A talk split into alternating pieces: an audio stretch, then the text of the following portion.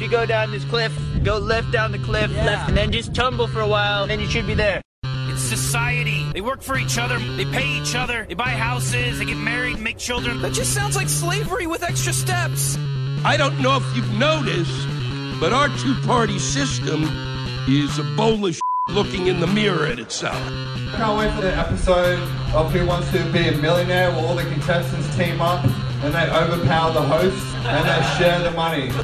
The message of Occupy Wall Street is I would prefer not to play the existing game. We are a socialist party and there are social solutions to the problems. Communal lifestyles. I don't know about that. No one can tell me what to do. Wow, you're a real anarchist. Didn't know we had a king. I thought we were an autonomous collective. No words for you puppets of the West. Communism forever. God, God those communists are amazing. Okay, welcome to the Three Left Show. Uh, I am your host, Dan Platt. Um, this program covers issues, opinions, and anything of interest from a radical and revolutionary left perspective for the curious or the committed, promoting a post capitalist present and future via direct democracy and a commons economy. It discusses the means and ends of a multi tendency left that is of itself and for itself, using socialism, anarchism, and ecological perspectives in theory and policy. So these are the flags of the three lefts. I bid you welcome uh, to the leftist uh, reading hours. And I have a special guest, uh, the Mayhem Calling.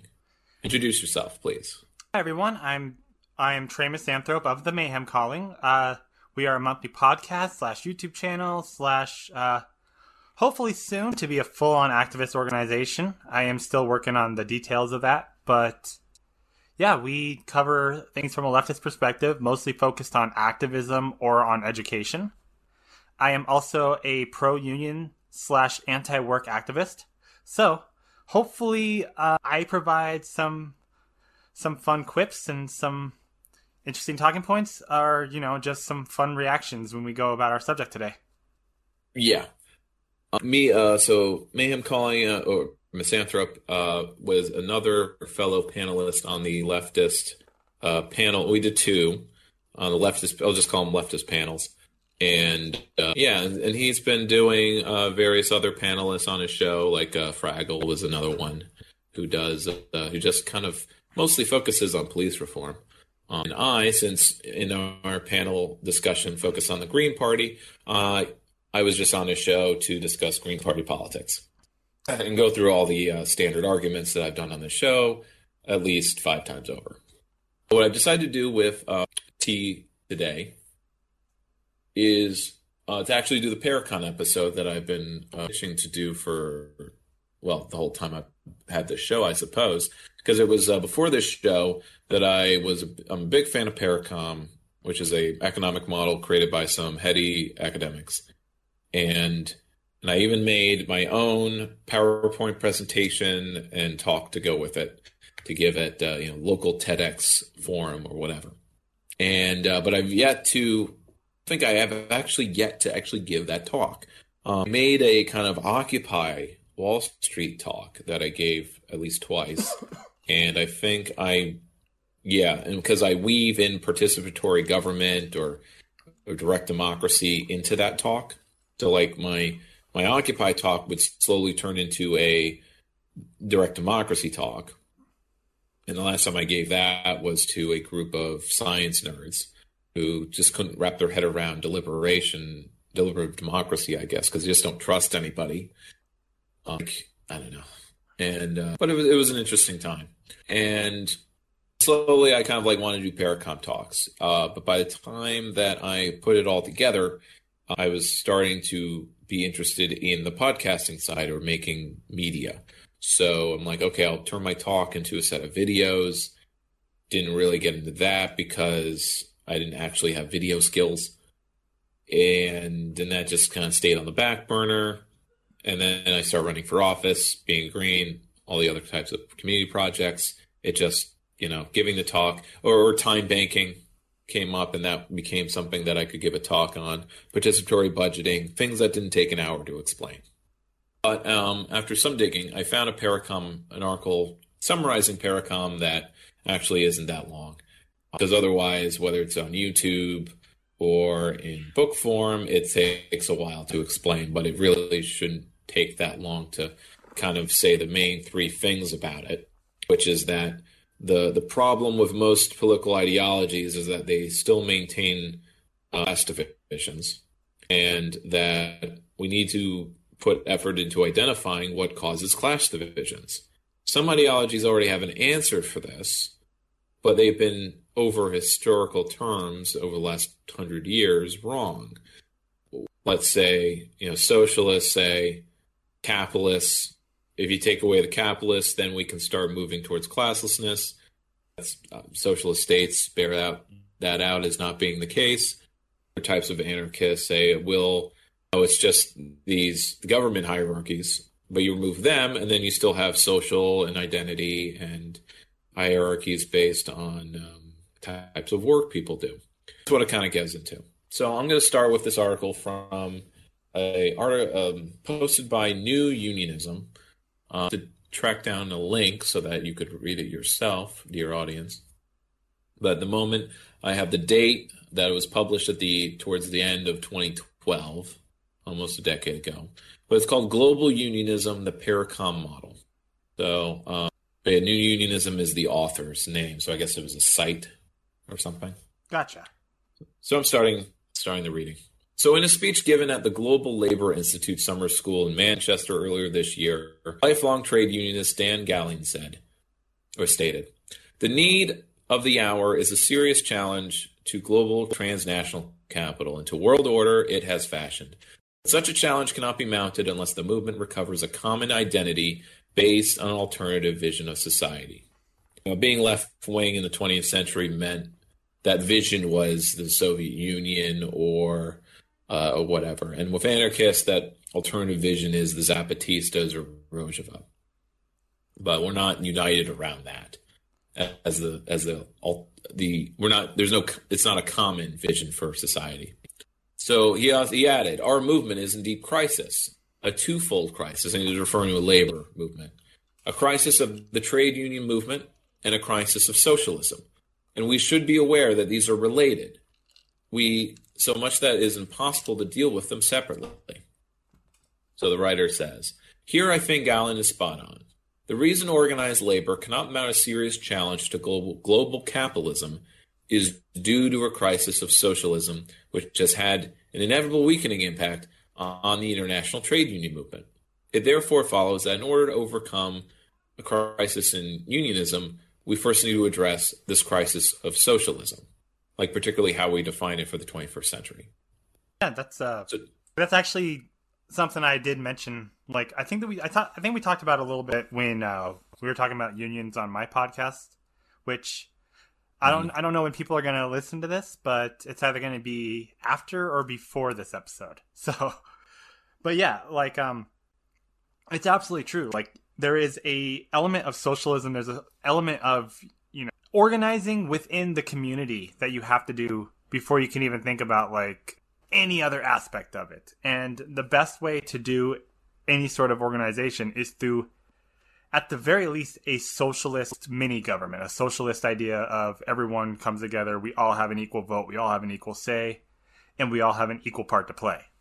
This comes in the form of the uh, General Assembly, uh, in a government form and economically as like a mutual aid collective. Yeah, absolutely. I think when mutual aid collectives, I made this comment in my show. I'll repeat it again, or last last week's show, but I'll repeat it again. That until like the mutual aid collective starts making pasta and other kind of goods that are bought in a store, like th- things that are actually manufactured, um, we're not going to be able to bite the hand that feeds us or we can't really break free from the market economy. We can't say no. We no is powerful, and we need to say no to the system.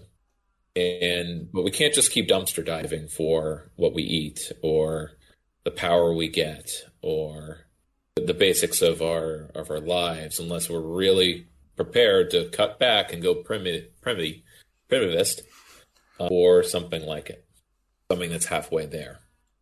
So Drawing on the work of Michael Albert and Robin Hahnel, I will briefly explain why I think socialism is in crisis. I will also propose an alternative economic vision to that socialism. By the way, the crisis is referring to is the fact that the Cold War ended and you know capitalism quote unquote won. That there's no united version of socialism. That you have social democrats, you have democratic socialists, you have uh, kind of social anarchists, and you have labor unionists still, but there's no socialist movement, so to speak. Or if there is one, it's very disjointed because it's a lot of different tendencies and strategies for getting power or what the goals are for that movement. Yeah, absolutely. Uh, a lot of it's harm reduction and fighting for social and having a socialism means you're not just reducing harm. So finally, I will describe how this new economic vision could be used to inform global unionism, presented here as an alternative to the current international trade union movement as a means of organizing the desperately needed challenge to the current insane system of capitalism, capitalist destruction and greed. First, a word on the, the binary of capitalism and socialism. So, economics is about production, consumption, allocation of goods and services. Under capitalism, the economy is privately owned by and run in, thus, the interests of a very small minority, typically referred to as capitalists, capitalist class. Socialism, on the other hand, is meant to be a very different one. So, this is just setting terms. One in which there are no private owners and where economy functions in the interests of, of a commons, common good. Whereas capitalism generates private tyrannies, socialism is meant to foster economic democracy, where workers and consumers have control. However, as we know, things did not work out that way in the 20th century. What went wrong? First is a matter of class consciousness. Central to the analysis presented here, why there's a crisis of socialism, is class consciousness. Looking back at the so called socialist societies during the 20th century, it now seems clear that the workers and consumers were not in control of the economy. However, it also seems clear that there was no capitalist owners either. So, if the working class and capitalists were not in control, who was? So, the answer offered by Albert and Hahnel is what they call the coordinator class. Sometimes in American, like in our language, we use professional managerial class, but it's slightly different, if not just more accurate, to call them coordinators. So their definition is planners, administrators, technocrats, and other conceptual workers who monopolize the information and decision making authority needed to determine outcomes. So, an intermediate class in capitalism uh, is, is their role. Uh, in the Soviet Union and China and Yugoslavia, they were the ruling class. Otherwise, the PMC or coordinators are the middle class, like in America. Right. So from this, we can see that. So in a way, the Soviet Union was a little closer because it cut out the capitalists, and you just had coordinators and workers. So it was two classes instead of three, but still a hierarchy. So from this, we can see that what we've conventionally seen as socialist economies, but by those on the left and right, are understood by Albert and Hahnel as coordinator economies, not socialist ones. So a coordinator economy being one that an economy in which a class of experts, managers, and conceptual workers monopolize decision making authority while traditional workers carry out orders.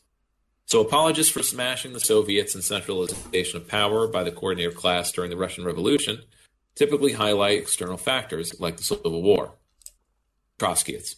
Yeah. However, as Albert and Hahnel point out, such accounts fail to take into consideration the fact that Trotsky himself stated him, I consider that if the Civil War had not plundered our economic organs of all that was strongest, most independent, most endowed with initiative, we should undoubtedly have entered the path of one man management much sooner and much less painfully. And uh, this could be amazingly out of context, but whatever.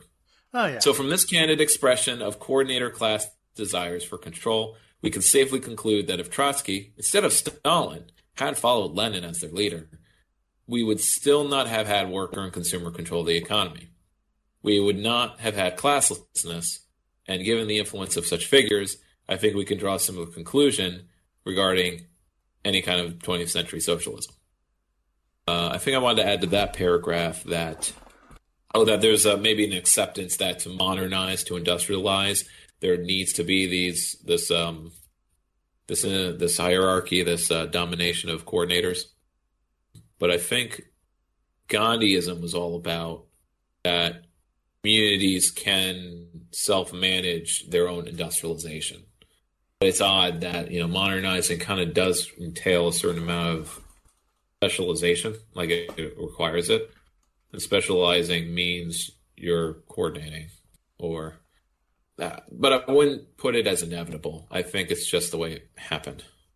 And I think the counter, from an anarchist point of view, is that if we're all like the transition, that we're all kind of being educated the same amount, and we can all, we don't need these coordinators to make decisions over others. Like, any any responses to uh, that stuff? Yeah, actually, so uh, mostly I just want to focus on that. Yeah, like obviously the most basic tests, and I know like everyone's probably going to see this, cover this, like the Conquest of Bread, Das Kapital, all that stuff. Mm. But going outside of that, you can also see a lot of that coming from thin. Just uh, I think one of the best examples I have in town is that we have we do have co-ops and everything like that, which you know kind of follow along that path, but a lot of them are still fairly corporate. As weird as that sounds, but um, Oh, it's not weird. This is Yeah. actually what like um Albert and Hahnel kind of get at. yeah, in that a 20th century, so a 21st century socialism isn't really a co-op strategy. I mean, co-ops take have a part in transitioning to it, but they're not the end.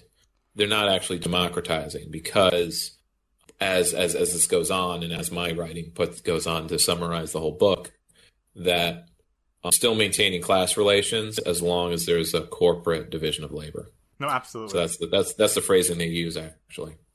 Um, that co-ops, even in democratic decision making, are still replicating that division of labor. We'll this will will- I'll explore why by continuing. So essential to understanding the demise of working class support for socialism then is this coordinator class consciousness, which I guess trickle, you know trickles down, which is individualism incarnate to me. If you have too much individualism, everything just kind of becomes what's good for me or what am I doing about this instead of like a collective action. So without it, it is impossible to understand the twofold crisis highlighted by Gallin.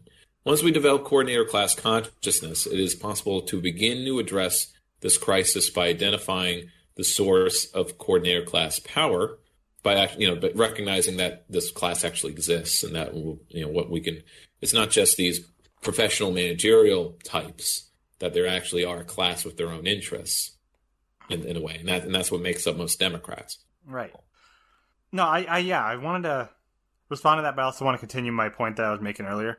I think the best example we have in town, where I live in Tucson, which, by the way, I'm not an Albanese, so if anyone's wondering why I'm talking, why I'm not uh, referring to things locally, that's why.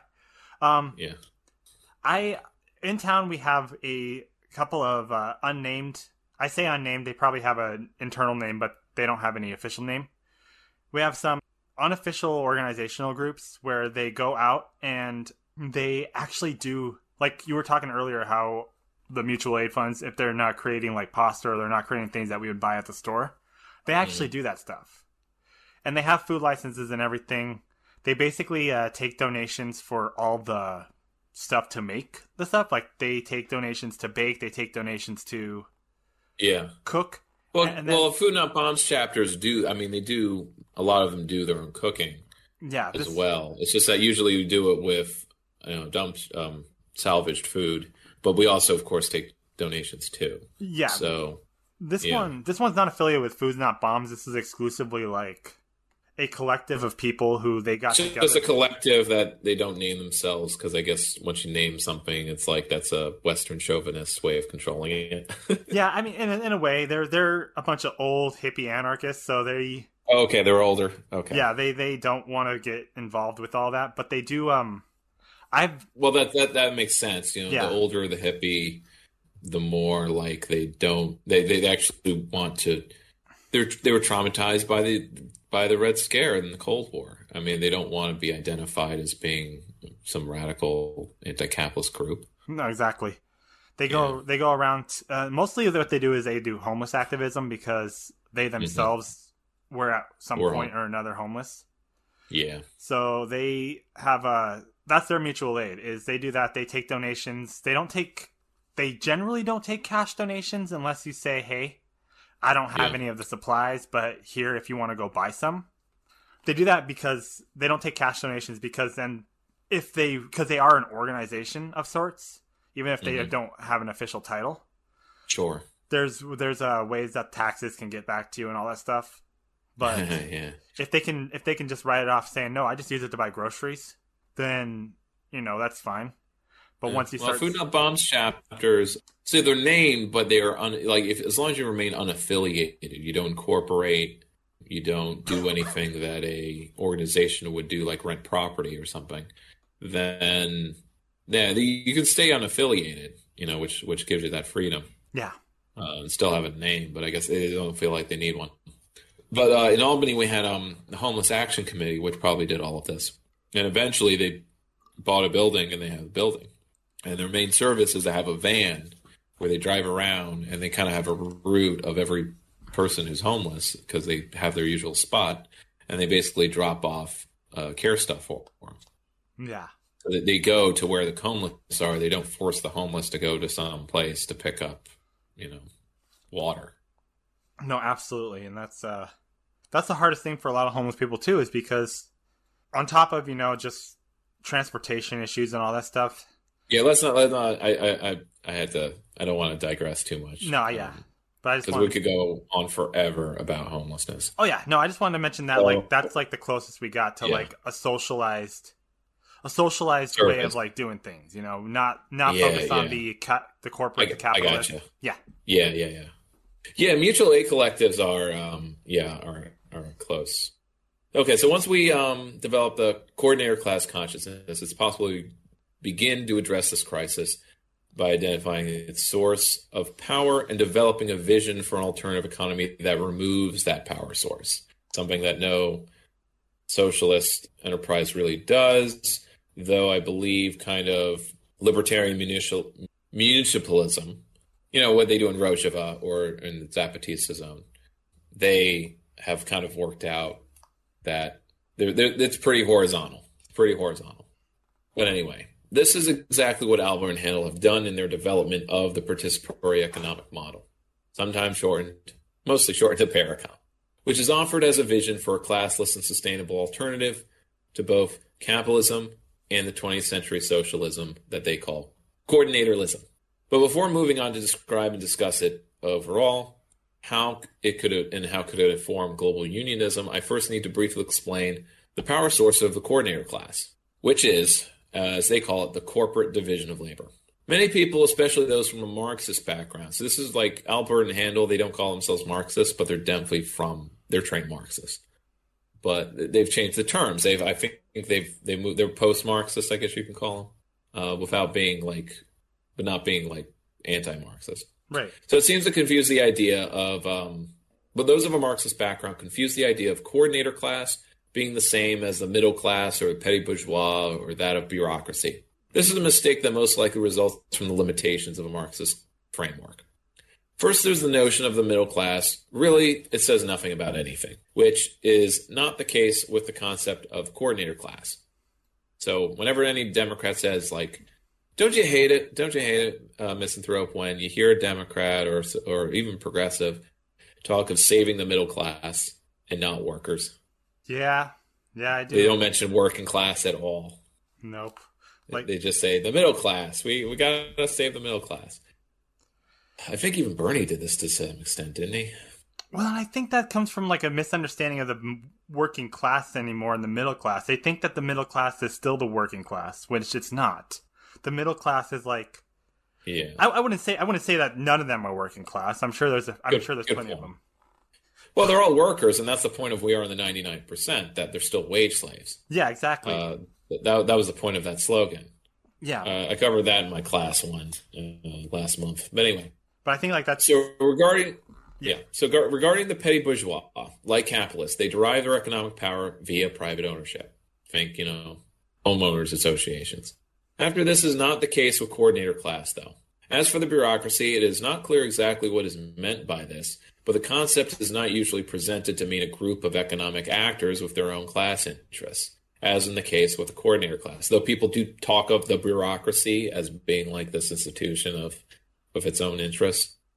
Something to think about. So, as always suggested above, coordinator class delivers its, derives its power not from ownership, but instead by their monopoly on empowering tasks within the economy, you know, information control. So the question becomes what economic institution allows this monopoly to occur?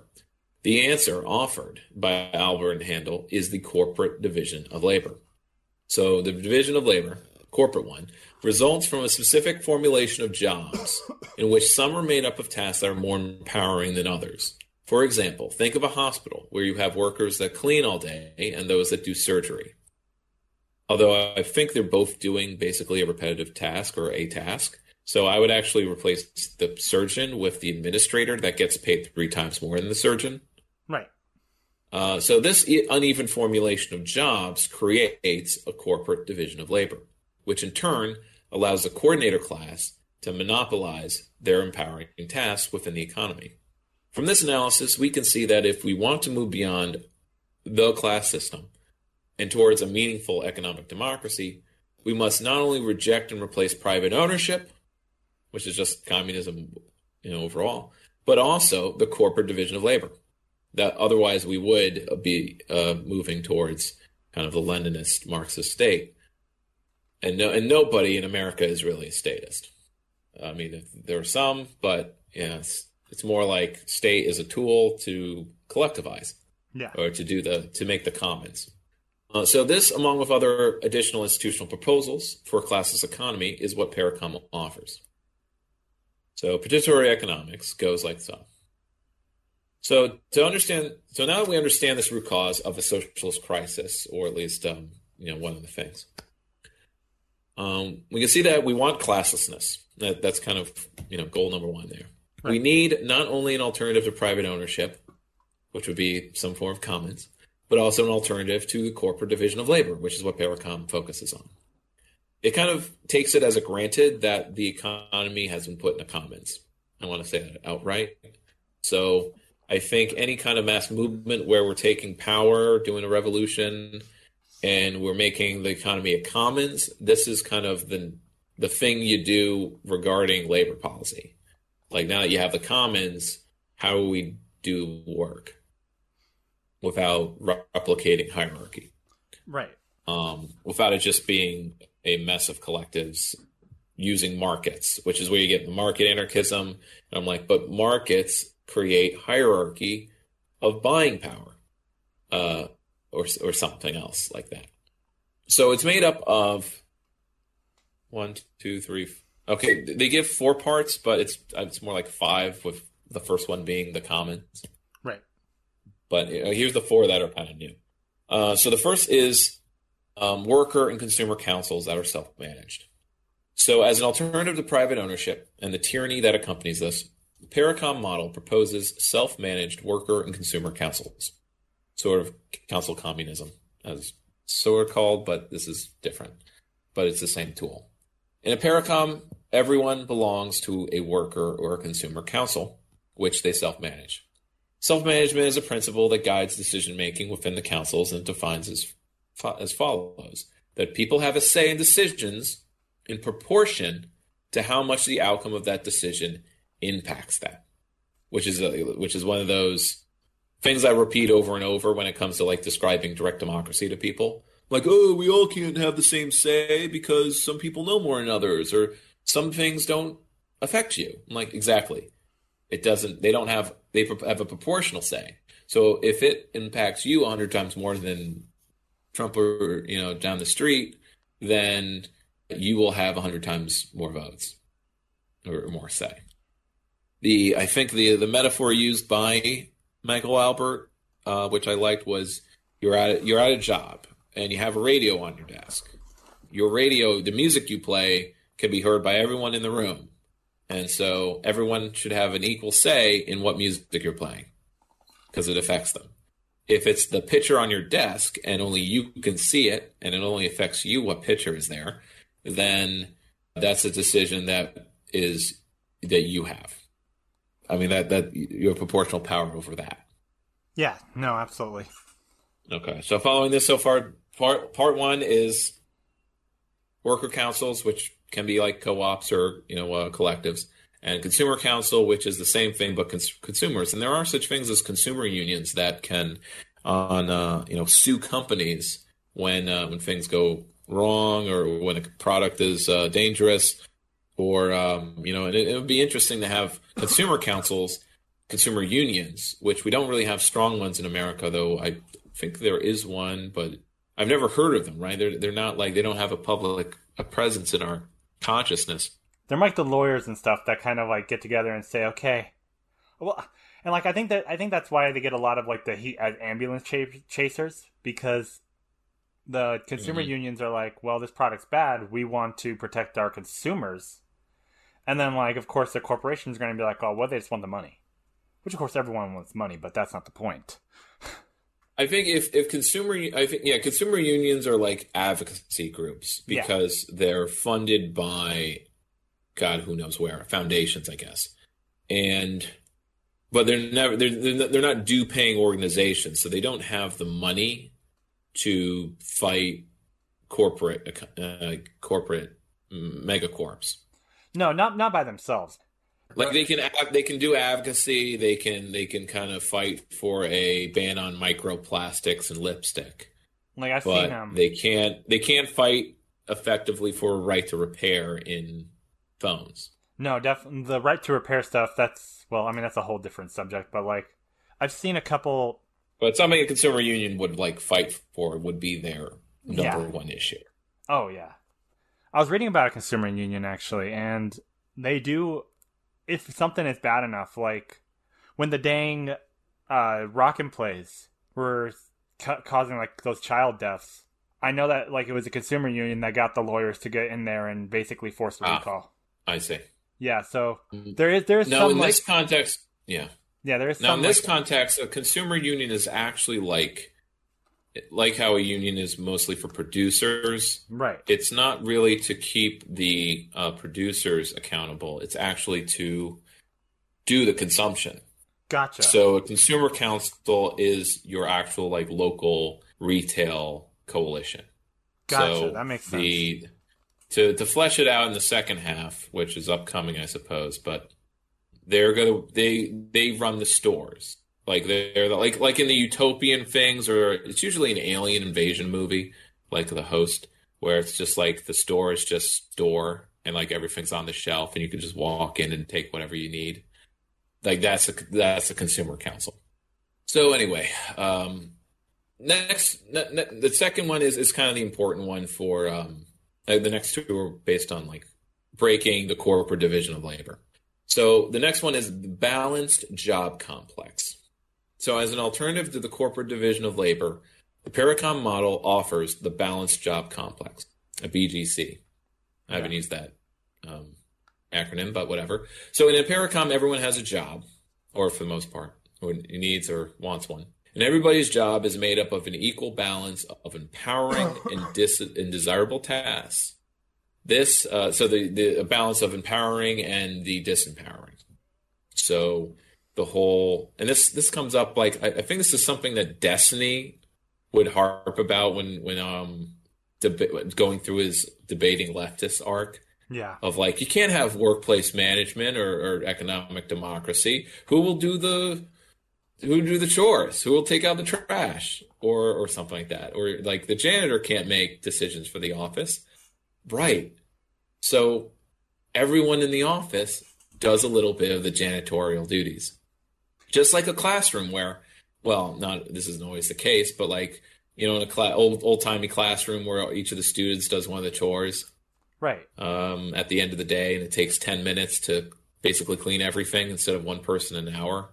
I look at it as like uh, living um, with people too, because like everyone in the house, it's like okay, someone's got to do the dishes. If I do it now, you're going to do it tomorrow, et cetera, et cetera. So it's kind of like everyone does a little bit everyone does a little bit. Everyone just tr- contributes, even if it's not yes. necessarily the most fun job. We all have. No one bit. feels put upon. No one's put upon to do more than another. Exactly. So it's um, th- there's there's obviously backlashes of oh, you can't have a surgeon doing cleanup duty. Uh, he's because he could be doing more surgeons. Well, we're talking about an economy with a commons where everyone's getting a college education or something close to it or equivalent. We're going to have more surgeons because right now we have a cap on surgeons. Right. Capitalism puts a cap on professionals, the amount of people who can have them and be paid well and whatever. So without all of these capitalistic nuances, I suppose, a lot of these issues go away or whatever. So anyway, Yeah. so this, it should be noted, still allows for specialization while simultaneously eradicating the elitism that re- results from the co- corporate division of labor. Because say the surgeon is still doing 80% surgery, they're just doing their 20% cleanup, or and the, or, and the janitor does 80% janet uh, cleaning and then 20% bookkeeping. Yeah, exactly. Uh, that way, when when the meeting the to vote on something occurs, he knows what the books are like, or he knows what the finances are like. So anyway, let's see. Did I re- okay, so combined, these two new institutions remove the power source of the capitalist class and the coordinator class, referring to the councils and the and the job complex, complex jobs you call them. So replacing them with institutions that generate classlessness. However, they in themselves do not constitute a full working model. So, in addition to a self managed councils and, and job complexes, the Parecon model proposes two more. The first is basically how value is, is uh, disseminated. Yeah. Okay. The first is uh, how wage, wages, technically, quote unquote wages. Remuneration for effort and sacrifice. How people, like, what are people ba- paid? Like, what, what's the basis that people are paid? Currently, this could be debated, I guess. We're paid based on the value we generate for capitalists. that is why a pop star can be paid what they are, or a, a musician slash sports player, and a janitor is always going to be play, paid the lowest, or or a, a teenager or something. That you know they're not generating quote unquote value. Now, of course, we know better. We know that all workers are the ones generating all the value and that a capitalist or someone who's shifting numbers around on Wall Street isn't generating any actual value. At least they're, they're generating value in for capitalism or capitalists, but not social or any other kind of value. So there's obviously other ways of measuring value, which is something that in most economic discussions goes out the window as even socialists or, or lefties or maybe just I'm thinking of liberal liberals will talk of GDP growth and GDP and using GDP to measure things, when really that is the capitalist indicator for growth and success, not any other. That frustrates Well, me a lot too, especially among fellow anarchists. I get a lot of people talking, well, you know, the GDP, the GDP. It's like, who cares? That's not that's not what we're looking. I know that's this, this is kind of a tangent, but I, I know, but why would an anarchist care about GDP? Exactly. Like that's not the point. The point is we need to focus on eliminating the idea of GDPs. Yeah, they're, they're they're caring about what capitalists care about. Yeah. and that's that's not being radical at all, is it? No. So, so instead of uh, you know, and this is beyond even Marx's uh, line of um, remuneration based on uh, you know abil- based on need or ability to work. Um, To each to each To what each they their need. ability. Yeah, to each their uh, from each their ability to each what they need. yeah, that still has its limitations. Yeah. So here's a because is the ability of a sports star. You know that they're being paid based on their ability. Anyway, so uh, an alternative to all of that, or and even even ones that are just based on ability, we alternative to remunerate. So, but capitalism is remuneration for ownership and bargaining power. Yes. So the Parecon model offers remuneration for effort and sacrifice. So not only like how much you work or how hard you work, or if you work smarter, not harder, it's also taking into account the sacrifice you make. So if you have more education, that counts as a sacrifice. If you do work that is more dangerous, that is a sacrifice. Well, So this criteria, so this criteria for remuneration simply states that one, the harder you work, the more economic rewards you should get. I think everyone already assumes that, by the way, but it's not true in capitalism. But that's what everyone wants. But and two, the longer you work, the more economic rewards you receive. Harder or longer. And three, the more onerous the task, the more economic rewards you should receive.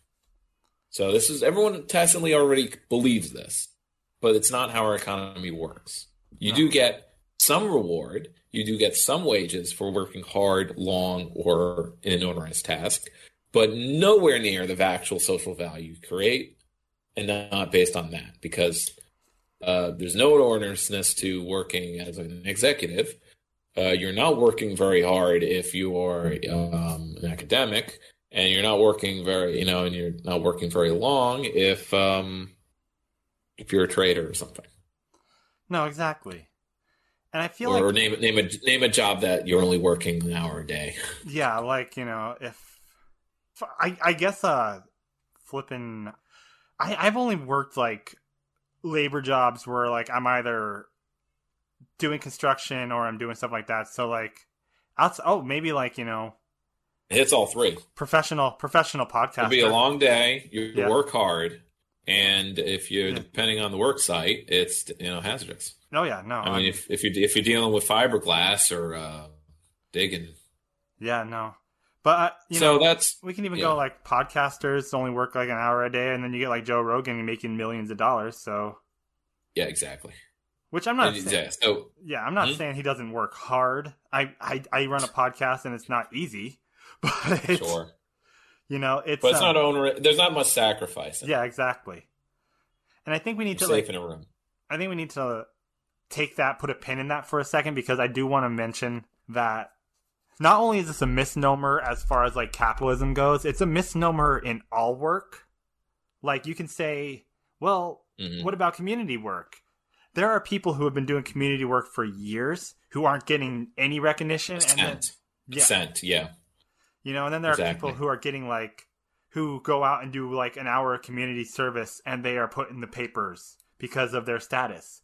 So we need to understand that like it doesn't even work in a non-capitalist set in a con- non-capitalist sense. It works Yeah, I know that. Yeah, because it's still in capitalism. You can Yeah. be as non-capitalist as you want, but as long as the super the base is still capitalist, it's going to be capitalism, exactly. and that is kind of the. I think it's a strike against gradualism. It's a strike against reformism of any kind, really. yeah. Which is why I mentioned that, like, reformism is the carousel. You're just going around in a circle. Revolution's the boss. No, exactly. I think one thing I want to mention too is that Go ahead. part of the reason I'm such an anti-work activist it's it's not because I don't like work. I actually as crazy as it sounds, I actually do like to work. I like going to my job, not necessarily because I like my job, but because I like helping people. I like providing a service. But it's the fact that Mhm. like we're not rewarded.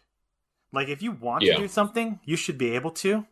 Like I want to go out and cook. I should be able to cook. I shouldn't have to go through like all these hoops to do it. And obviously like I need to be safe, but I don't I don't get like that mindset. I don't get to do that because oh all that. I do my job. I enjoy doing my job, but I'm not rewarded for what I do. I do more tasks. I do more jobs than my actual job description. So at this point I feel Oh, of course. yeah. Everyone does. Oh, I yeah. mean, it's it's that trope of if everyone was actually paid for all the actual work they do, whether it's in the home, uh, that would be done by could be done by a, um, a service worker, then everyone would be a millionaire, No, exactly. Or, or at least a, a hundred have a hundred thousand dollar salary. Yeah, exactly. Um, and that's where that's where the um, basis. I mean, it's one of the basis for giving a UBI out.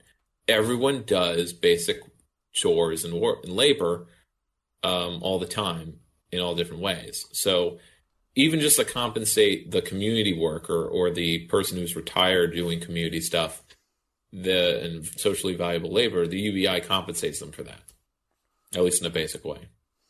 yeah. And that way, it's something to demand based on like, no, we actually deserve a UBI. It's not just something that's like an economic fix or a band aid. It's like, no, we actually deserve it. We need it. Like that, we get it. Now, it's also uh, should be mentioned. Um, we'll go into this in the second hour, basically, yeah.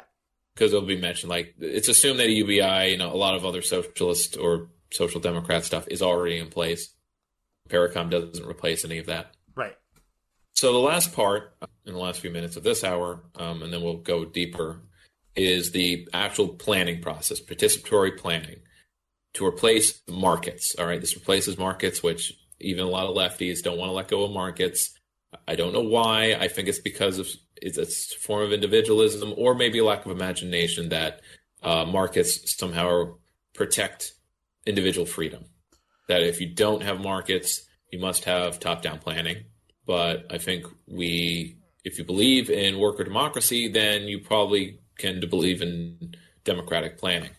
So an alternative to competitive markets and central planning, the Parecon model offers a participatory planning process, cooperative, in which producers, via, the, via their councils, and consumers, via their councils, propose and revise their economic activities in a series of rounds until they re- arrive on a mutually agreed plan. So imagine, to boil it down, a neighborhood worker uh, consumer council orders this much toilet paper.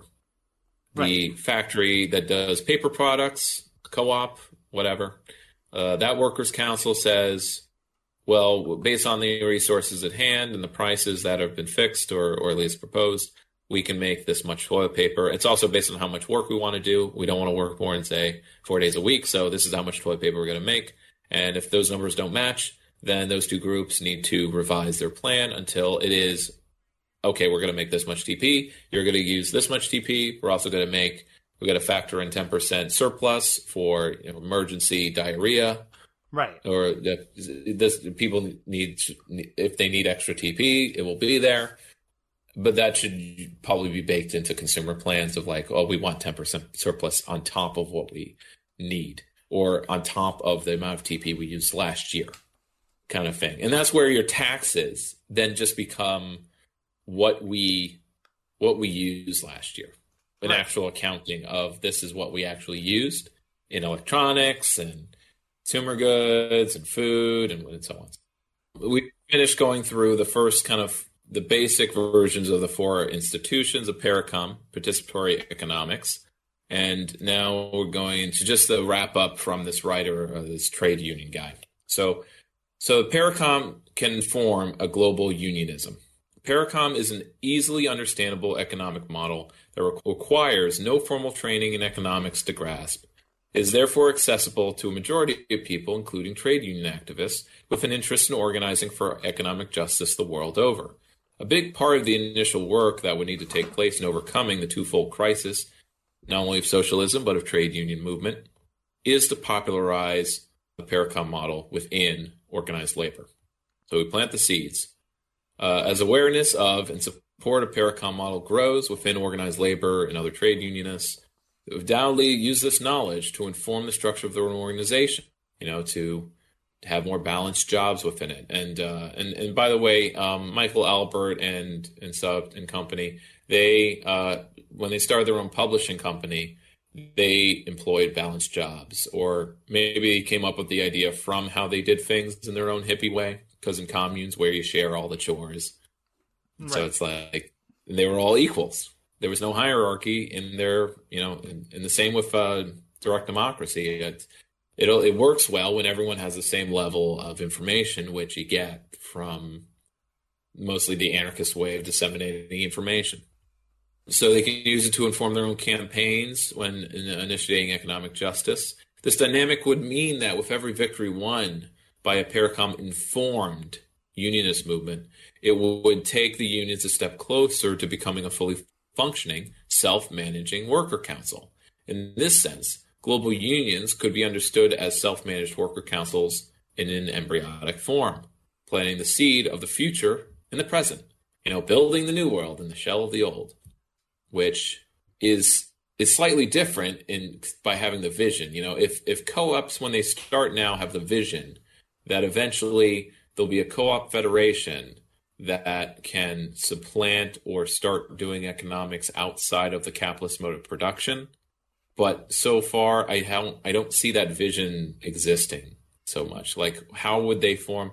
How would they operate outside the capitalist mode of production if there's enough co-ops? You know, this co-op economy. I don't see that expressed very much.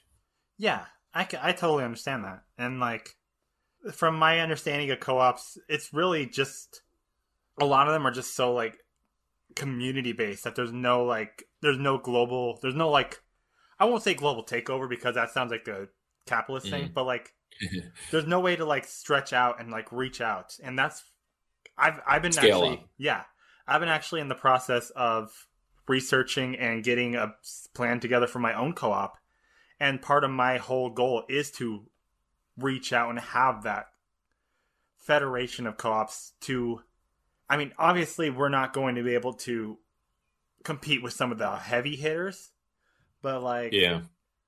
to So at least- Mondragon, is a federation of co-ops, I believe, Yeah. and that's why they're kind of a model. But I pointed out that this, I think it was a Wobbly pointing this out, like that was making an anti-co-op case by Wobbly, an IWW person, right and they were making the, they, they were pointing out that like Franco loved Mondragon, like they got medals on how they developed this rural, poor area that capitalism just let die and and they're like oh great now they won't revolt against our regime. Good job. Yeah no exactly. which is what all reformism kind of leads to people not revolting. No. Which is why a lot of people love reforms because they stop violence slash overthrow or upheaval. But it also prevents other alternatives from actually getting a chance basically reform is you're miserable but you're slightly less miserable so it's fine more or less. I well, I have a particular uh, little comic where it's like two two men are rolling out a carpet, and the carpet has like reform on it, and then there are two men with corruption labels on them, and they're rolling the carpet up behind them. yeah But but there is such a thing as a, and I like this. I like this term because it's just weird enough. The non-reformist reform, the transition from a capitalist or coordinatorist economy towards a participatory or a democratic one cannot happen overnight in a single step. Yes, Parecon is a revolutionary vision, but to reach it requires a transition that can only come via reforms. So this is an, on the other hand. But this insight has led to the development of some advocates call the strategy of non-reformist reforms, but which has meant a series of changes step by step informed by the vision of a new new social system that ultimately leads to the new one. okay So this is where it's like having the vision helps you have different kinds of steps that are non-reformist, that are not just making things better within the capitalist mode of production, but like building dual power to replace it. right I think a non-reformist reform would be like nationalization. okay so that makes that makes So, sense so, so it's, it's the last conclusion here. Parecon informed global unionism could engage in such a non-reformist reform activity, and in so doing, plant the seeds. So basically, instead of unions just fighting for better conditions and better pay and the usual stuff, that where it's like, look, we're not challenging the ownership, but we just you know want a better deal. No, when the union union wants to buy out the company or it wants to be the company, yeah and then it's a worker council. So this, I've argued, would help overcome the twofold crisis, accurately highlighted by lifelong trade unionist Dave Gall- Dan Gallin. Furthermore, I've argued that such organizational efforts as those briefly described in the above could play a crucial part in mounting a much-needed serious challenge to the international system of cap globalization.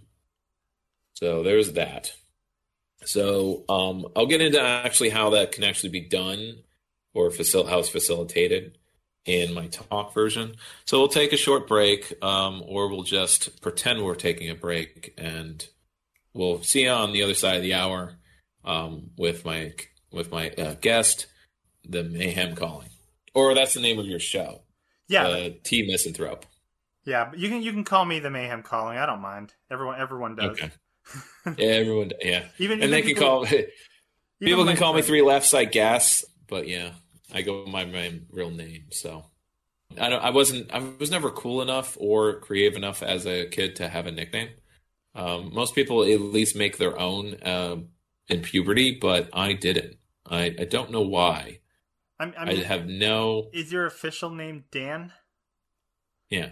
oh so that's okay so you're not even like a daniel or anything like that Oh well, no, it is, but I, I guess you um, can. I can guess you can argue that shortening my nickname. name. It's such a simple thing. It's not a nickname. Hey, you know, you know, even even I re- any amount Yeah. of effort put into a nickname makes it a nickname, even if the Like effort is. think of think of how Vaush like his his his screen name comes from like a screen name he made Voshy Boy or something, and and same with Destiny. It's just like oh, I thought it was a cool name when I was thirteen.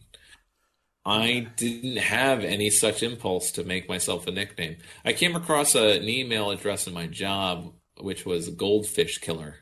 And that was um, when I got him on the phone. I asked him about it because it made me chuckle. And he said, Yeah, yeah, it was just a dumb name. I didn't mean to change it. I said, No, you don't have to change it. It's cool. yeah, it's funny. I have a. If if we want, we can go into the we can go into the history of my nickname later on. But right now, let's uh let's enjoy the break. Sure. Don't try to take this from me. Don't try to take this from me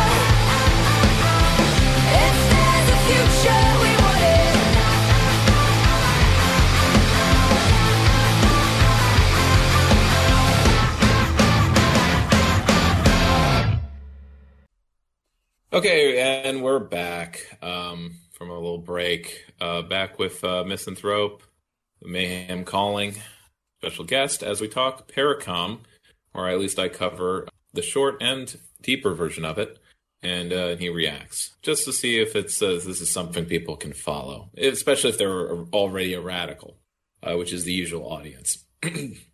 like is is a debate of like what kind of post capitalism are we fighting for?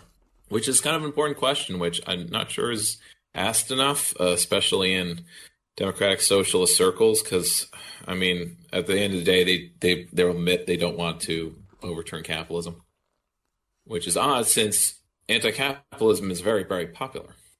Um, but they don't want to push too far because there's kind of a limit to how much they can go in our current power structure. But anyway, Okay. so let me bring up my own stuff. Parecon talk.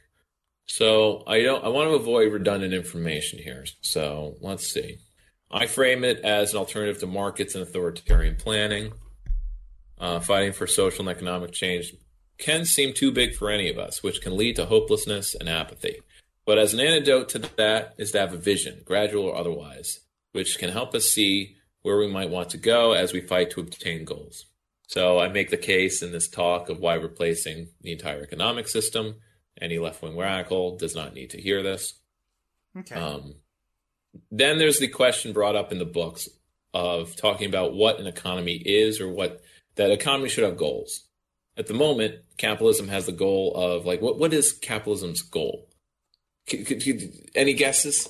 So, do you want the stated goal or do you want the actual goal behind the behind the curtain? The the the Well. I, I guess there I guess there is a stated goal of like maximizing human capacity or something, but yeah, like the actual goal of communism is, or not communism. Sorry, capitalism. capitalism. Yeah. yes. The Goal of communism is always statelessness and, Yes. and classes. Yes, the capitalist goal is basically endless consumption. And I know like that's kind of dumbing it down, but that is basically the goal. Like you want Yeah. we have like labs like making steak. They're making air in bottles. They're doing that on purpose because they know resources are finite. So they want to maximize the consumption. They want to maximize profit. They want to maximize just Yeah. continuation. Endless consumption. That's that's Yeah. actually a pretty good answer because it's it's something to ask uh, your local capitalist. Uh, what is the goal? And they'll probably say, "Oh, to maximize everyone's benefit. That's what markets do." It's it's and and and, I, and more people realize that as as things chug along, especially if you just got just take climate the climate crisis uh, on its own. No, absolutely. Like Um, I, I I don't think uh, killing ourselves. I think causing a mass six, six, six extinction, which may include us eventually, uh, doesn't maximize human benefit or, or whatever. But anyway, um, so let's define. Yeah, no, go on. sorry, I just want to say like that's the funniest thing about like any sort of like company that talks about environmentalism. Like oh we're environmentally friendly. It's like okay then stop being a capitalist. Stop being a profit driven company. That's Yeah, I mean, if you way- can be net zero, if you can be net zero, but see, the thing is, they are saying that, but by net zero, they mean buying, preventing a forest from being cut down. They're using potential pollution as a way of offsetting the pollution they create, and then saying that that's net zero. or they're doing the Okay, I don't want to digress. Yeah. I don't want to. I don't want to. Dig- yeah, or I, I don't want to digress too much because that's I've covered that. So, so it's about let's define what the economy is, or rather, what we want out of the economy. What are our goals? So, as leftists, any kind of leftists, our goals should kind of basically I think we could describe them economic democracy, which doesn't imply majority rule because conversely, some def- decisions do affect everyone equally. Instead, the goal is participatory one of health management, where uh, which is the capacity to analyze and evaluate the consequences of our action. It means decision making power is proportion to those affected, right? So economic justice would be goal two, and then I go into different versions of economic justice. So there's a liberal view that, um, and then I, I go through the different ways of rewarding labor as a way of uh, getting into the um, num, you know, part three yes which is that there's a liberal view that the reward is equal to labor, which is sound good on its face, but it suffers from the same reason that socialists reject income based on income based on ownership. This is because most differences in people's personal productivity depend on factors over which they don't have much control. Uh, for example, the value of what people produce depends largely on the number of people working in their category of labor. Changes in consumer demand affect it, quantity, uh, quality of machines, or nature. Most importantly, the intrinsic qualities of people themselves. You know, oh, we, we're all different, so we can't have an equal society. So, but it, what it does destroy is the moral imperative for the view that we can reward people based on how strong they are or how smart they are, analytical. Um, it's not a moral argument for paying those people more. Just as we would oppose the inheritance lottery of a billionaire's grandson, we should do so the same for the genetic lottery winner, like those who are pro athletes or pop stars. Right. What can we say? Well, of course, some pop stars are just family members of other older pop stars. Correct. Correct. Um, so that way, it's another form of inherited wealth. So what we can control is the amount of effort we expend, the sacrifices we make day to day, so on, so on. Okay, so goal three is solidarity. There's there's actually not there's there's a lot of goals here, but one solidarity that uh, we have a goal promoting general concern for others and community. The goal four is diversity. Diversity refers to people having a large variety of choices to fulfill their needs and desires. Since humans show a large variety of preferences and lifestyle, the best life for one is not necessarily the best for another. Variety adds to the richness of life, so a participatory economy rejects conformity, homogenization, and regimenting. The other benefit of valuing diversity is that we don't place all our eggs in one basket. It is important to experiment with different ideas and viewpoints in case one turns out to be wrong. It allows for what we call it innovation. But we we need the goal of efficiency. Number five is efficiency. First, to clarify the goal that efficiency is not the same as profitability. It is getting the job done in the best way. We're often told that the virtue of free markets is that they are efficient. But what is efficient about an economy that results in global warming, financial crises, booms and busts, and persistent unemployment? We should value efficiency because we don't like to waste scarce resources and our time performing. Uh, if you if you are aware of um, David Graeber's book Bull Jobs, we don't want to waste our time doing bull jobs or jobs with no social value, all of which happens to be which all happens in the current status quo. If you're uh, if you haven't if you're not aware of David Graeber, it's like forty percent of jobs are like bulls. Um, yeah, I've heard that. I've heard that. Uh, I've heard that, Yeah. and uh, I would argue that the amount is more, but you know, I will get into that a Mm-hmm. little bit later if you want to. if we have time. Oh, yeah. So number number six and the last one is of course sustainability. To have an economy that can go on another six generations. Just put it that way.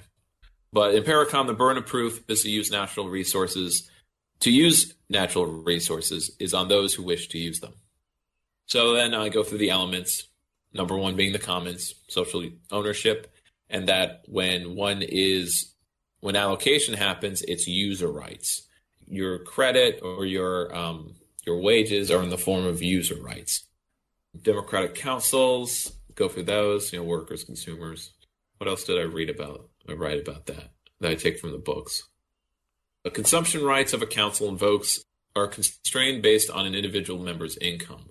Any member of society who is excused from work for reasons such as illness, retirement, or being a child will have a consumption allowance determined by society as a whole, you know, UBI.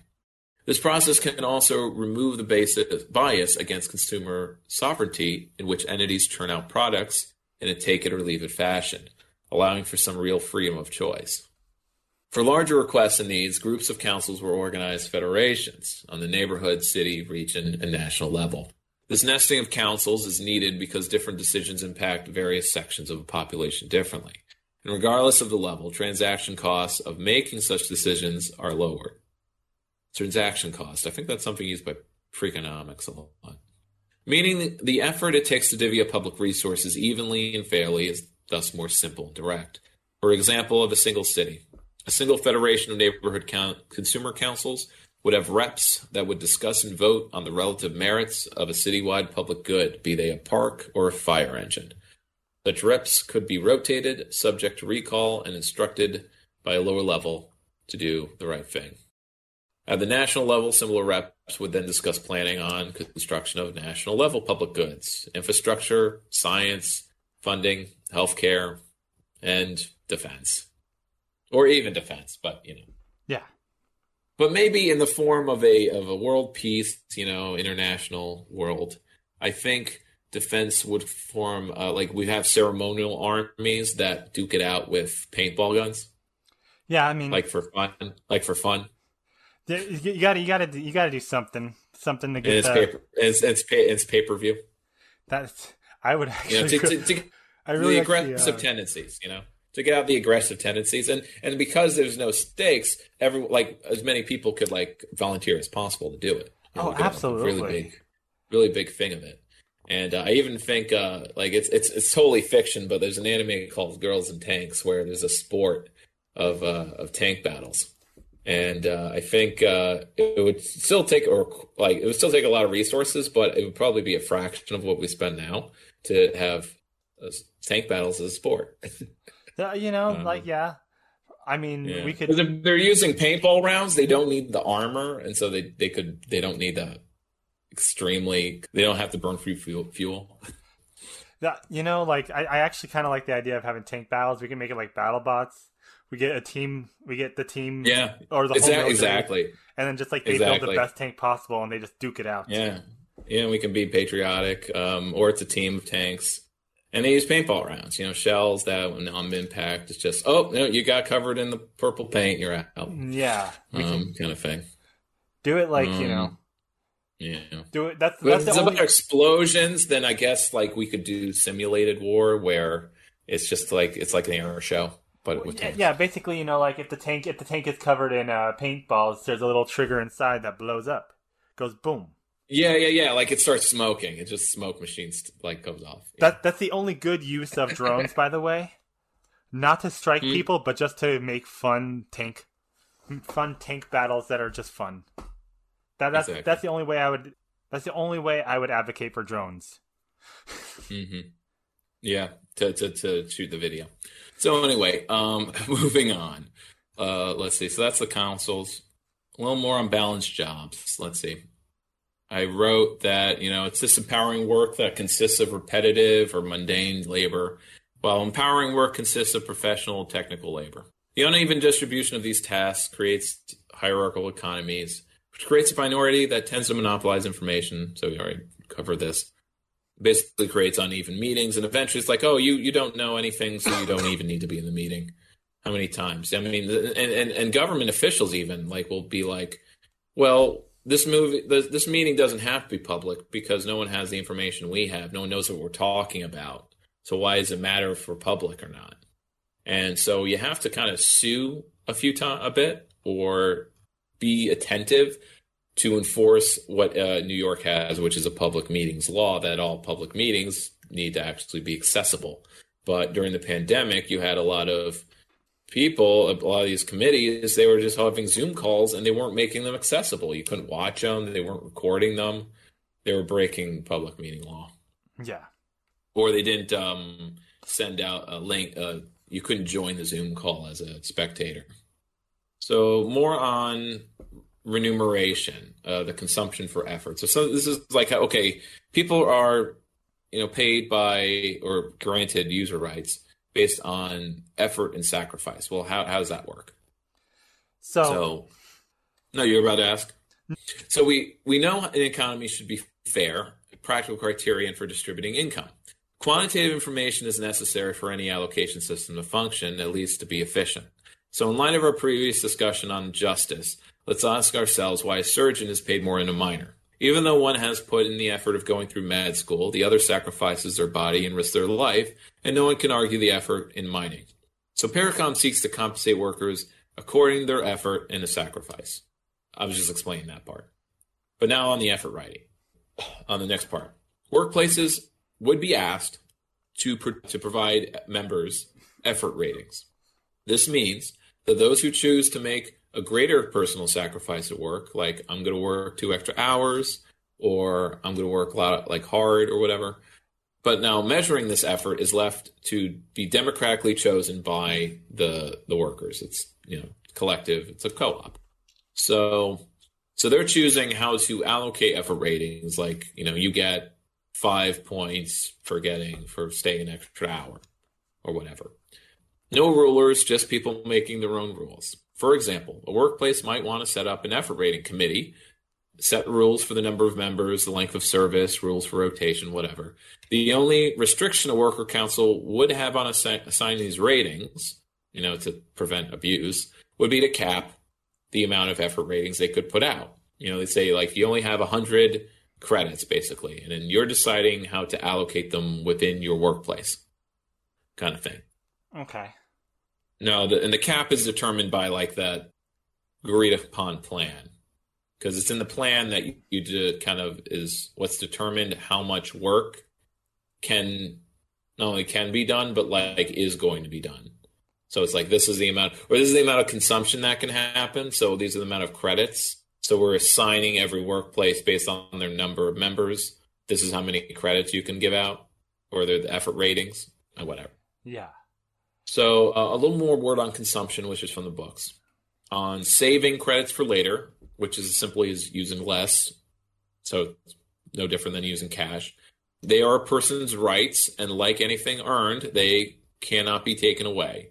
So can so can be saved like money, but are currency without any compound interest or investment potential, and thus there's no incentive for extreme accumulation. You know, you you use it or you're just not using it. And if there's no point in not using it, unless you're saving for a time, the you know, you just you, I don't know, car, I don't know, something Right. cool.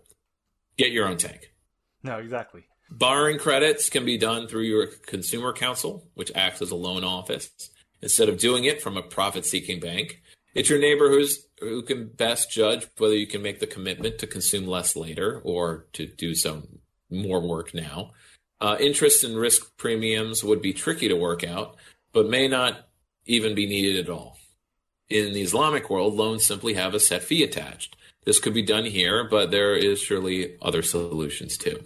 So it's it's, it's still like whatever to be determined at a later date. Right. Don't have to work every little thing out.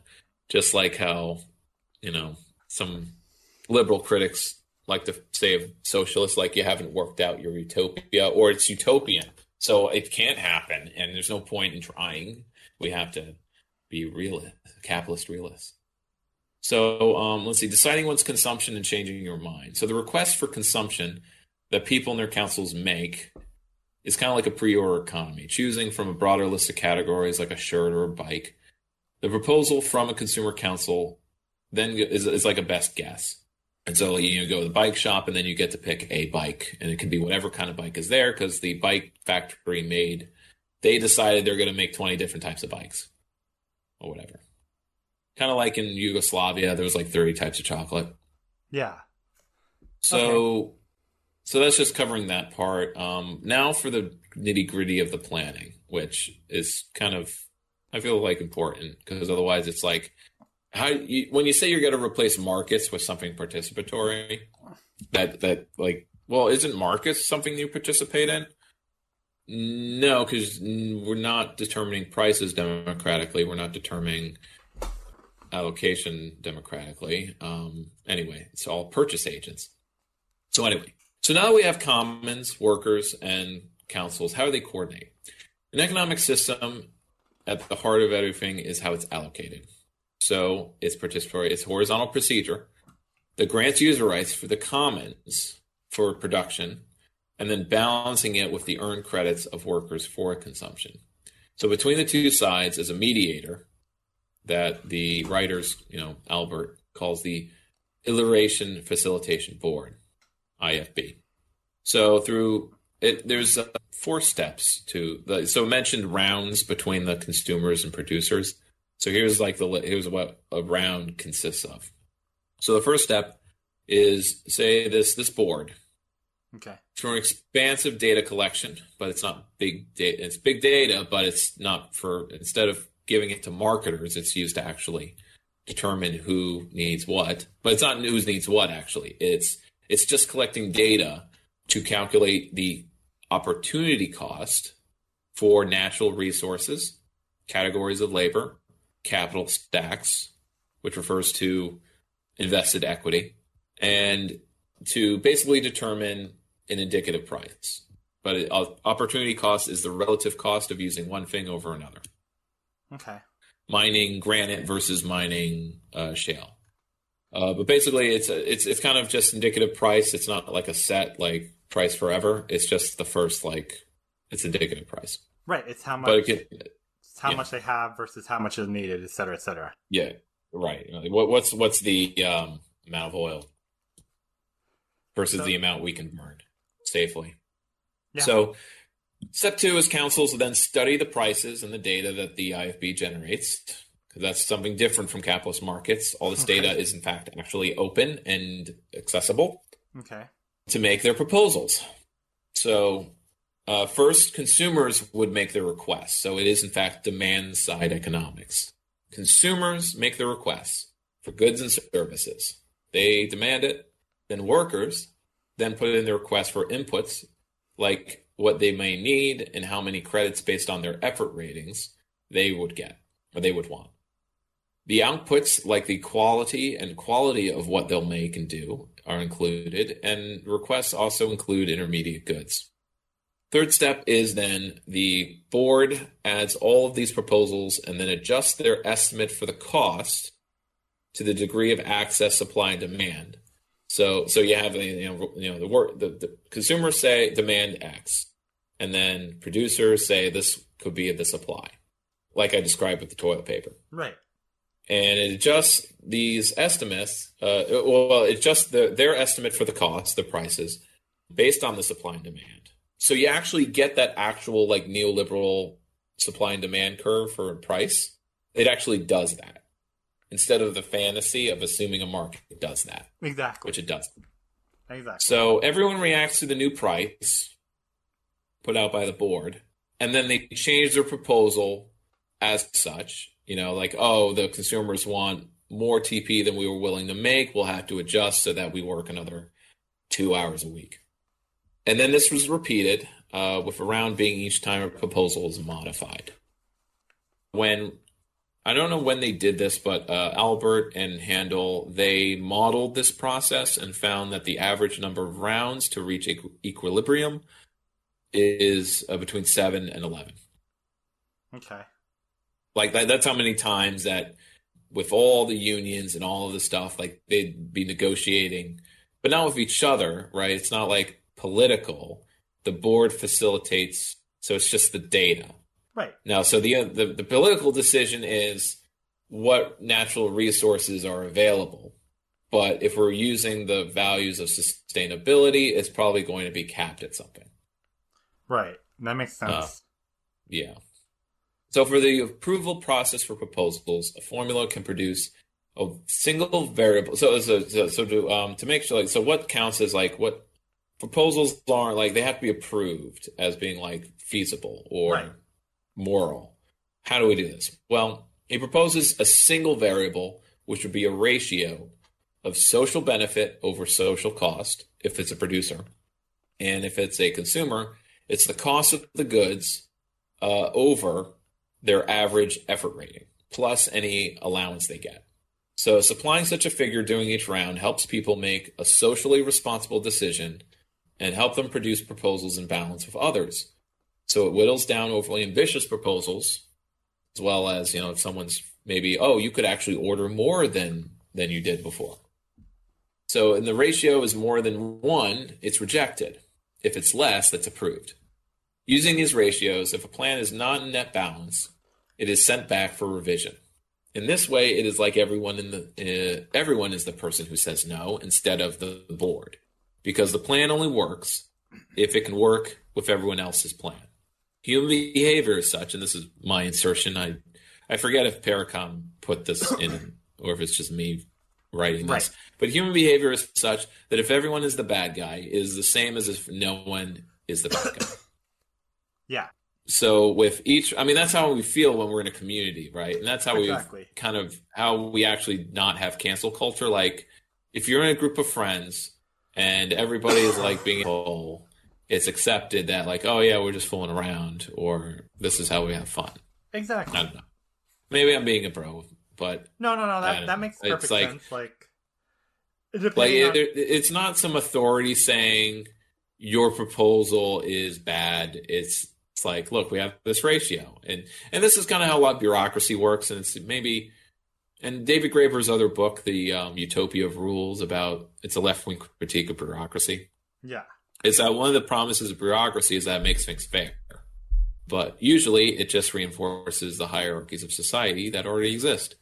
But one thing that kind of, at least when it comes to customer service, is like, look, and this is something that uh, if you've ever done any customer service, it's always like, look, you're not, it's not you saying that the customer can't do X or get a refund.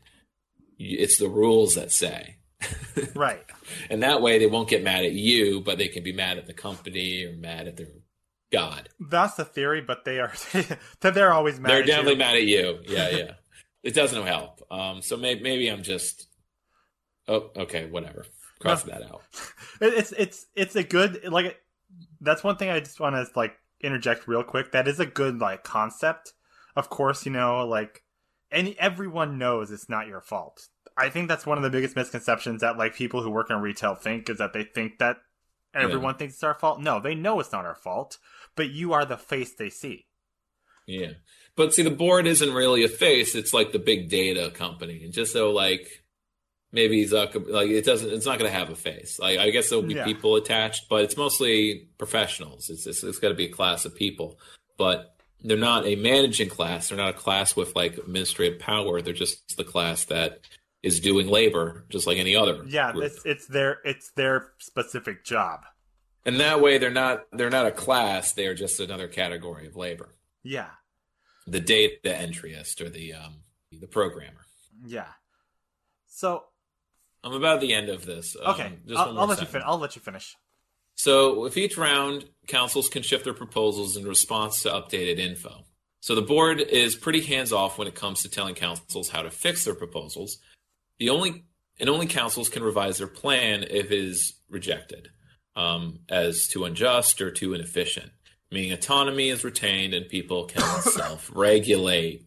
Oh, self-regulate. Yeah, people can actually Dun, dun, self-regulate. dun. Okay, so that's the end of that. That, Yeah. uh, that part anyway. So, what was your um? So okay, first off, I wanted to like hit on the credit system real quick, mhm. like the effort credit. Yeah. Theoretically, it's a good idea, but that's still that's basically just capitalism. I know like there's ways that we can argue it's not, but like if I work overtime at work, I get time and a half. So what? How is that different than you know getting five extra effort credits? Well, I, essentially, I think it isn't, but I think it's pointed out that there's a cap on the number of effort credits. So eventually, you can't do. There's only so much overtime you can do, No, absolutely, and, I- I understand that to an extent. or, or, or there's only amount that the plan will allow you to do. right. Because at this point, we can't like. There's actually like a maximum, and this is where it comes into like the the the concept that doesn't get bandied about in any socialist discourse is the maximum income. Right. it basically like there would be a maximum income and that's something that because most socialists are market socialists and in markets you can't put a cap on income. No. because it's still a market. And that's it's like but that's like saying you accept there's going to be a lot of inequality or at least or that your goal is just to reduce it to a point where it doesn't matter. But this is what reduces inequality to where it doesn't matter. Or if there is inequality it really is based on someone doing overtime. Because it's the only way the other way is the credit but, but again like it's actual credit you get it you get upfront more user rights but you get you you have to accept less user rights later I, I see. I see that, and like it's. How do I put it? It kind of feels a lot like if we're going to have effort credits, we might as well Yeah. not get rid of the market that we have. We just, you know, democ- we just democratize it to a point where it's eliminates inequality and it puts a pay cap. But other than that, there's Mhm. like no reason to get rid of it. As you know, it could do this get rid of markets you mean or Like it, it can't get rid of markets as we know them. The way that we're describing it, it's pretty much just a more democratic version. Mhm. Which 'Cause- yeah because i wish socialists could have just like could describe what a socialist market is really like. But I suppose that's what the Soviet Union had, and it was kind of pretty inefficient at times. Yeah, and I guess I think the point is that the economy is like usually I think people are thinking of a market as being like the ability to go to a store and buy something. That's not what I'm talking about. A market is referring to it's referring to how things it's the mechanism for how things are allocated yeah, and and not how things are actually used. Yeah, and that you know, like that makes sense right there. That part, It could be. I mean, just having a, a pay cap would be like that non-reformist reform. It's, it's a step towards doing this. Or when it is, if it is ever done, it's done in a different form. It's not done exactly like effort ratings. It's just a matter of put saying that you you need these four different institutions to like work to or something like them working together to have an economy that Yeah. not dominated by a class over another class. not, that you know, that's like, I like the idea as far as it goes, but at the end of the day, it's still End of the just it's just it's still just ca- capitalist light. It's just taking the ideas of capitalism and putting them into a more fair system. Which You think so? Yeah, because like basically what it's doing is it's like you still have effort credit, so like there's still going to be the people who are like, well, I'm a hard worker. I am still, Yeah. you know, like like with me, I work two jobs and I mean, I've been out of work for a couple weeks. Not I wasn't fired or anything. I've just had time off. Uh-huh. But you know, like whenever I work, I work two jobs. I'm always working. Then I come home and I do work. I take care of animals. I do my podcast. I do videos for YouTube and all that stuff. People Yeah. like they praise that, and the goal of socialism should not be to praise hard work. It should be to work as little as possible. So to have any sort of any sort of like credit system, any sort of like any sort of system where you are rewarded for doing more, that at the end of the day just makes it like it defeats Just the the fact that it has that, even if the amount of effort ratings and thus the credits you could get at a workplace would be capped. yeah, even just that alone, that's just like okay, well, you're still That gonna be you're still gonna be that like- does not make it, but that does not make it capitalism though, because you don't get more political power from that. No, you don't get more political I mean- power, but like at the end of the day, capitalists believe that there's no political power in money. If you ask a capitalist, they just say, "Oh no, I'm just rich. I have personal power. I don't have political power," even though they're buying the. Yeah, but they're bullshitting. But they're bullshitting. They are, but you know, like I'm talking like if you ask a capitalist, Just because, just because something has in con, like just because of one instance of this that's in common with like how we, you know, spend money or something. I'm I'm using that actually as a way of like identifying that this is something that actually could exist and isn't something that is antithetical to I don't know how we live today in, in the slightest. Hmm. Okay. Well, we can move on though. yeah, no, I just wanted to add like one more thing too. Go go quick. ahead. So that's part of the reason why I'm part of the anti-work movement. It's not Yeah. because I don't want people to like have that skills, you know, like there is value in going out and doing stuff and helping people and all that stuff. But at the end of the day, like effort Work sucks. Yeah, work sucks. Effort should not be rewarded for doing more. It should only be personal like like personal reward. Like I feel Mhm. good about doing this. I feel good because I put in the work for this. It should not be a requirement to get more credits. It should not be a requirement to get more money. It should not be a requirement to move forward in life. Which you know, I know maybe yeah I know what So you're saying. maybe i it, it could help if i went through so i actually have a whole page here Okay. on maybe addressing these these issues so first uh, i i really labeled it concerns Yeah. so there are many concerns let's see for for when the numbers don't make sense to anyone and council proposals are on the line there would be appeal procedures for you know councils with the board. There would also be uh, and the cost benefit ratio standard can be chosen to put a cap on effort ratings which in turn also caps inflation. For example an average cap could be 100 times a council's uh, social cost benefit ratio. Let's see something about okay let me, let me skip ahead to incentives which would be the topic but this is more like a response to more of a liberal Yeah. Um, topic we're thinking about economics are the incentives that are at play. The incentive to do a good job, to be an honest actor, to innovate, to have positive feedback loops. All the things we were told only capitalist and authoritarian systems allow. But we know through personal experience that that is not the case. we are in fact surrounded by negative feedback loops. Another reason to explore incentives is the question of having a society that values and protects both goods and community self interest, or community and individual self interest. Capitalism usually puts them in conflict when that is not the way it must be. So, first is the motivational incentive. How are we motivated to do at work to do a good job, to work at all? Meeting our basic needs is a first, but to do a good job, we need to feel valued. We need to be empowered to have an amount of responsibility, a sense of mastery. If people take part in making the decisions of the workplace, own a share of it, have their work compensated fairly, there is controlled self worth. If one work is judged by workmates as if the work, it is your workmates who are judging your work through effort ratings. And this is decided by consensus. People's interests should align to their workplace and neighborhood.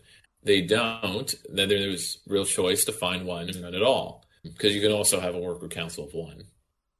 Yeah, sure. So there's an incentive of allocation.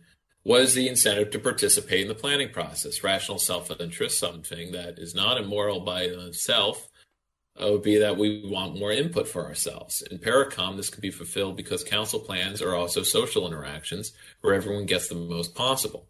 So any worker would vote for the plan that grants them a good outcome. By spreading the work out the way full employment of Parecon does, we all work less and can get more. Whether a workplace proposal is to have more leisure time or more flexible hours or anything else, you make sure you get it by participating. Showing up is most of the battle when resources are being distributed. That way, we don't have to fight over redistribution of created wealth that's already been made. That's my uh, jab at taxation. Right. Then there's dynamic efficiency, which is just another name for innovation. I think uh, I don't need to explain that necessity is the mother of inven- invention. And then, uh, and then I have some text about the life of an enterprise, like when you start a council and how a council could end, like going go what would going out of business entail. And but before, like if if you if you can't make your plan work right, there would be like your industry council that would kind of give you advice that they would send a, a fixer to help you out. Right. But if a, if you, if a workplace does end, let's say you have a partners who don't want to work, you, you know, have a falling out, uh, or their approved plan. Um, let's see if they don't have an approved plan by the last round and they've exhausted their appeals and social goods costs still outweigh their benefits. To prevent this, industry federations would provide help for those struggling. Doing the work professional organizations and unions do only without the zero sum game of the current marketplace. In an economy where competition is unnecessary, enterprises can actually help each other to survive. Mutual aid replaces dog eat dog, and so on and so on. And then and then a word on demo, uh, like long term planning, which then actually becomes what the political process is. Right. Uh, what to invest in, what to develop, or where. Things about protecting the environment, and then international trade would also be like trade balances would occur where let's see what was how was it described let's see trade between different regions in a world economy trade begets certain efficiency gains for each party. Between equal nations the efficiency gain for trade should be shared as equally as possible. If one is trading with a wealthier economy the poorer one would not be prevented from aiming to attain the best bargain it can get. More problem appears though when trading with a poor economy. In these cases, a Parecon would agree to terms that give the poor trading partner more than half of the efficiency gain because citizens of poorer countries receive less economic reward for their effort on average. As things improve, the ratio equalizes. And a word on secondhand goods. Secondhand goods can be defined as goods that already have been asked for, produced, and delivered. Durable goods like cars, machines, cameras. Right. It's important to recognize the risk of markets, black or otherwise, re emerging, which would have a detrimental consequence.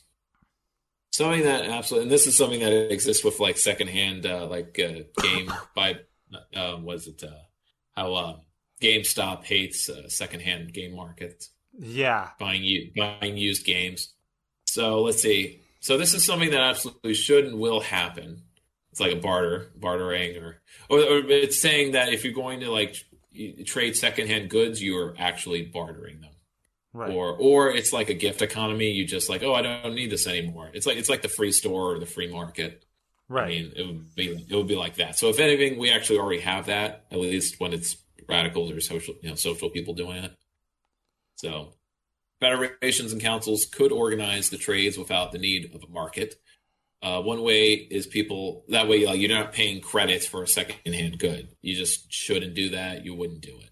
Right. No. Uh, exactly. One way is people turn in used goods and receive consumption rights in return. So, but this would be the consumer Right. council doing that, while others get said goods using their credits. Reprising reprising schedules can be adjusted before the start of any planning year, um, in light of access, demand, and supply. Changing as needed to held or held steady. Private exchanges can still happen with an alternative currency or barter, but are less likely to get out of hand, and they don't need to be treated as illicit, Hmm. like uh, you know, like the Soviets may have done. Yeah. And then, and then the thing about transition, um, I basically list all the different kinds of the tools in our toolbox. Yeah. Um, building eco- economic reform movements, uh, building co-ops, building the margins with mutual aid. Right. See after, yeah, and so on, and so on, and then a conclusion. So yeah, this was just a talk, you know, Yeah. kind of long, but I think I time myself. I think it takes me half an hour. Yeah, no worries. I you know, I was just thinking like so far I don't know like I'm not trying to like be a nitpicker here, but it just feels like this is all just a market. It's just all the market we have now, but we're just adding in strong welfare programs. It's basically like democratic socialism. That kind of like puts me in a that kind of puts me at unease with the way that the Parecon model works because That's that. It's it, it's odd because that's the usual response that I get after laying the, all this out, I- and I- that strikes me as very odd because I go, I put in a lot, of, I put in a, I thought a fair amount of effort to explain how it's not like just welfare in capitalism. No, and you do you do put a lot of it, and it's not necessarily you and your messaging that's wrong. It's the Mhm. model itself, really. So the model itself has, like you said, like there's the effort credit, but there's a cap. There's a wage limit, like how much you can actually make. There's, you know, if someone's struggling, it's mutual aid. At the end of the day, that's all just stuff we already have. It's just making it more fair. Oh no no no! The mutual aid part is like just part of the transition. It's not the. It's not something that would. Oh, gotcha. Well, I get no. I guess gotcha. I guess you have a point, but it's maybe just a matter of mixing. Just I've, I've been saying a lot of different things at the same time. No, okay. The assumption is that the Parecon system is operating like completely. It's the top level of the economy. I think that's what's maybe the confusion in talking about councils as co-ops or unions. I think we're we're we're still thinking in terms of an enterprise by an enterprise or or, or local, a local barter economy. Parecon is like this is like the whole country is like all the natural resources are in a commons, and that's being allocated based on all the unions negotiating through the round system. That is something that has never been done before, not even in socialist states, commies, because they collected information and made prices, but then they didn't let factories self manage about what they would make. They would give orders, they would coordinate. Yeah. So and the difference is that maybe it could still be described as like market just because there's credits, but I mean, this is something that all socialists talk about, like how to remunerate labor. But I think maybe maybe that section could be taken out. That through your that with the plan being what it is, yeah. that if demand is met with the supply, that it's expected that you'll go into a store X amount of times and you'll get X amount of stuff. Yeah. And you don't need the credits to I don't know. It, So and like I think it's just saying like you worked at this part. I think it's all just so that people have the quote unquote well the freedom to like, oh, I want an extra candy bar, you know, more than the average. You know, it's just so that everyone isn't getting the absolute equal amount of stuff. Because otherwise, I think that's how it would come out. No, and you know, like I totally understand that, and my so like here's where I come in with my anti-work movement. As I said before, I'm not like my whole thing is in a post-capitalist society, pretty much every job minus like a couple and if you want to elaborate on that we can would be able to be automated. We wouldn't have to have i'm, I'm actually writing a essay slash paper slash book. I don't know how big it's going to be mm. Right now i just Well, the thing about the thing about this model is that like it's not really assuming the amount of work being done in the first place or how much is automated. Like it's definitely adaptable to any other kind of like if if you're a um oh, as a post-humanist, yeah if you're a um, if you're anti-work, I think I think this could this could adapt to that. I mean, I think it's it's basically just like I think I think a critique is that it's not flexible, but I I think it's only inflexible because or it seems inflexible just compared to all the other levels of democratic socialism that people have on their minds. That it's just it's beyond it. It's so far beyond it. Right. Like the fact that it assumes that the like all industry and and such has been if not nationalized, but it's it's common owned. It's commonly owned. right and I mean, I mean, the workplaces aren't commonly owned. That the point is that the they're yeah the, the councils. resources the actual resources the councils. It's the resources that yeah, it's the base. The base is what matters, and the fact that the base is owned by five companies is kind of the problem. But just because if it was owned by 500 companies doesn't change the hierarchy. right You know, breaking up the monopolies doesn't doesn't fix change the problem. Yeah. Yeah. And that I think that's kind of where like it can be flexible and with you know the with the reconfiguring based on how you know anti-work happens, how automation happens, et cetera, et cetera. That might that this can be like a whole workable model, but like I just see a lot of issues with the idea of credits. Basically, I look at it as this. That's what that is what Yeah. people point out to as like their issue. It's just the credit system. It seems like that's the thing that needs to either be completely rethought or or something. I yeah, I think I think honestly, because like as Marx put it, you know, like for about I think it was Marx. It was either Marx or Kropotkin that said that With labor vouchers or whatever. I don't know. it wasn't even that. Like what they But yeah, an, like, an take- Ancom vision of society is just take and give. You know. Yeah, Um, the the the Like, there there's to this be- uh, utopian novel, News from Nowhere, yeah, where I love this little bit. It's a vin- I'm just describing a vignette, but he walks into a tobacco shop. Of course, it's still a tobacco shop, Right. but he walks into a tobacco shop. It's being manned by two kids because they're basically just like hanging out, yeah, exactly. and and the and the girl who's like the older one, the older kid is like just kind of messing around. right, and she goes like, "Oh, hi, sir. You know, it's we've we've got a number like you know uh, nice tobaccos for on offer. You know, uh, I'll fill your bag. You know, because everyone has like a tobacco pouch, I guess. But he Yeah. pulls his out, and it's like, oh, that's that looks horrible. You need a new one. And it's like, oh, we got these nice ones in right here. Like here's here's one. I can set you up with it, and then I'll fill it up to the brim, and then he just gives it to him, and it's like, there you go. And he, and he says like, um, well, how do I pay for this? And the girl's like, huh? yeah, uh, Sorry, the premise is a guy wakes up in the future. gotcha. The great, the great long-awaited future of 2005. Oh my gosh, I can't wait for that. It was written in uh, 1890 something. Right.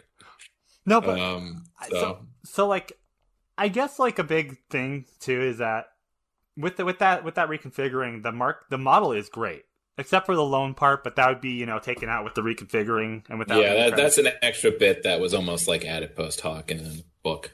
yeah so like Because basically, well, the writers like they've they've like I said, they've updated their like scheme or the they, in, when they write their books, they write it every ten years, and what they add in, what I took out from like their last edition back in 2012, was like stuff they've been responding to. Like people bring up their concerns.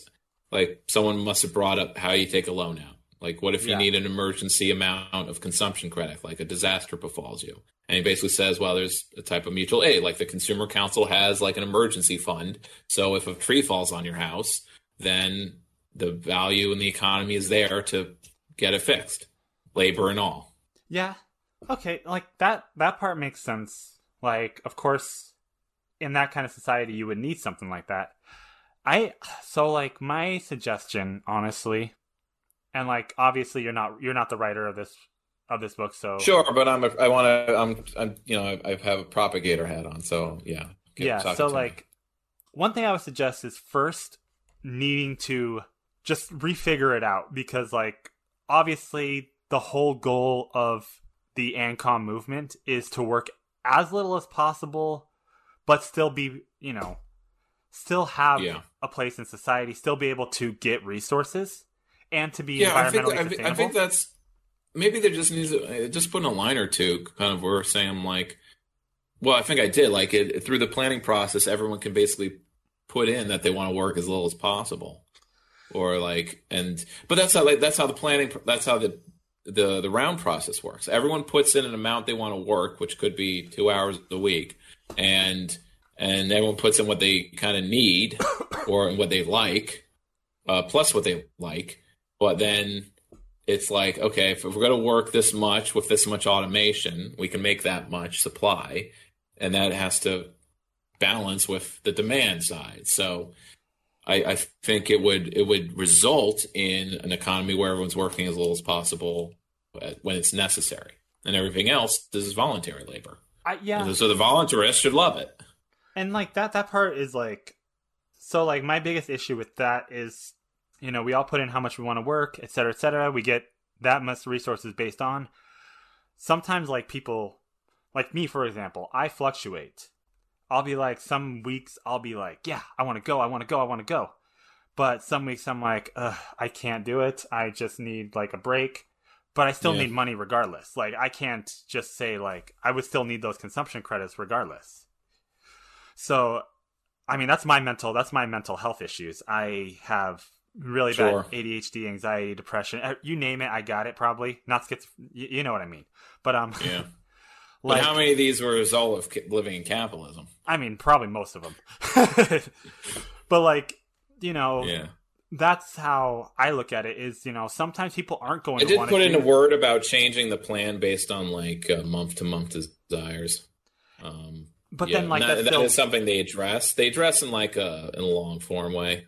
And that still But- just puts you like, okay, so this Yeah. month you're not going to get as many resources, but sometimes you still need the same amount of resources. So that's why. No, I, thi- I think the point is you do, and you just either make it up later or that's what the surplus is for.